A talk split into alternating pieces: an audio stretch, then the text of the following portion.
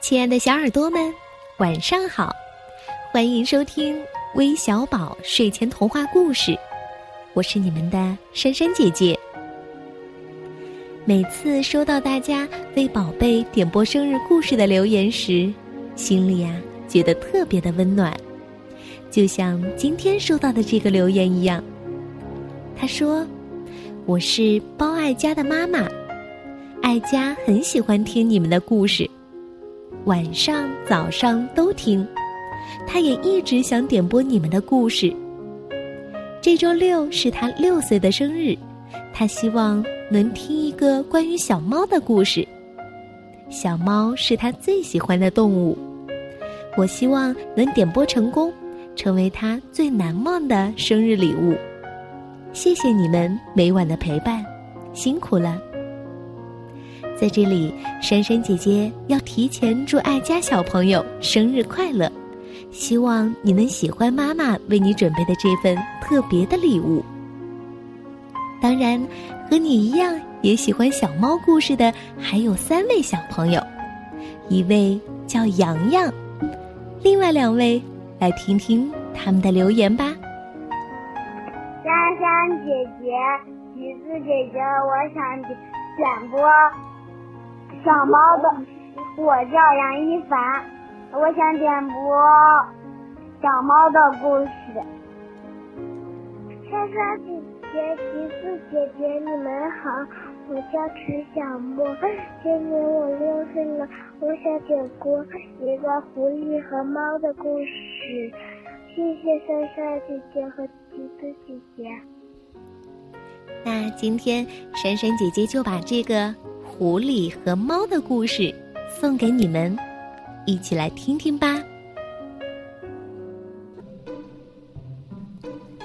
一只猫在森林里遇到了一只狐狸，心想：它又聪明，经验又丰富，挺受人尊重的。于是，它很友好的和狐狸打招呼：“哦，早安，尊敬的狐狸先生，您好吗？”这些日子挺艰难的，您过得怎么样？狐狸傲慢的将猫从头到脚打量了一番，半天拿不定主意，是不是该和他说话。最后他说：“哦，你这个倒霉的、长着胡子、满身花纹的傻瓜，饥肠辘辘的追赶老鼠的家伙，你会啥？”有什么资格问我过得怎么样？你都学了点什么本事儿？嗯，我只有一种本领。猫谦虚地说：“哦，什么本领？”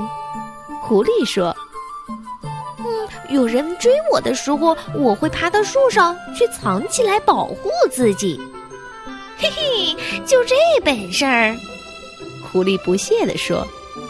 我掌握了上百种本领，而且还有满口袋计谋。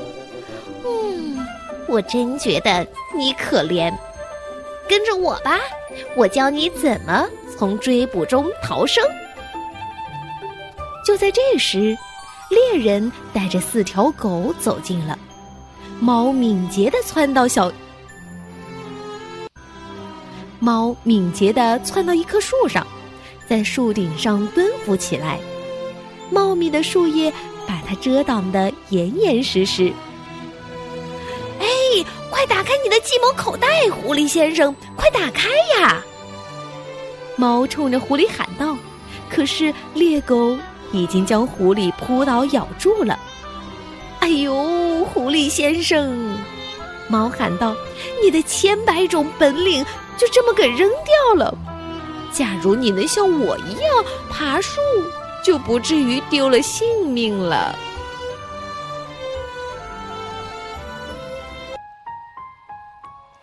宝贝们，听完故事后，你们都得到了什么样的启发呢？珊珊姐姐觉得呀，不管是在学习还是在生活当中，我们都不要骄傲自满。要学会虚心接受大家的意见，这样才能更好的进步，更好的成长。好了，今天的节目就到这儿了，咱们明天再见吧，